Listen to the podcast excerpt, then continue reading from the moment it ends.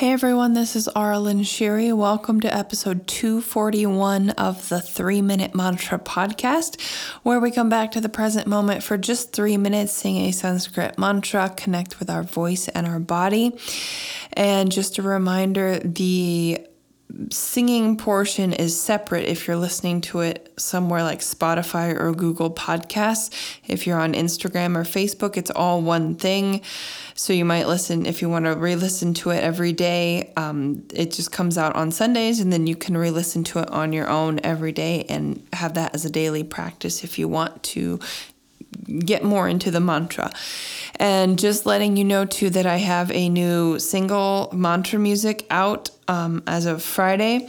It's Sarva Mangala. It's a mantra of the divine feminine, love, protection. So you can go check that out on Spotify if you want to listen to it. It's like eight minutes long, so I think it's pretty cool. But anyway, today's mantra is Maha Lakshmiye. And the word Maha in Sanskrit means great. And then Lakshmi is known as the goddess of wealth and abundance, beauty. All of the um, lusciousness is what I just I call her, you know, Lakshmi, lush. so, um, so it's just a mantra of you know praise and gratitude. And my teacher, Leanna Shanti, has been talking about abundance lately. This is great abundance energy and moving forward. So I just felt that a Lakshmi mantra would be awesome for this week if you're moving ahead and, and expanding and opening up to abundance in different areas of your life. So Maha Lakshmiye.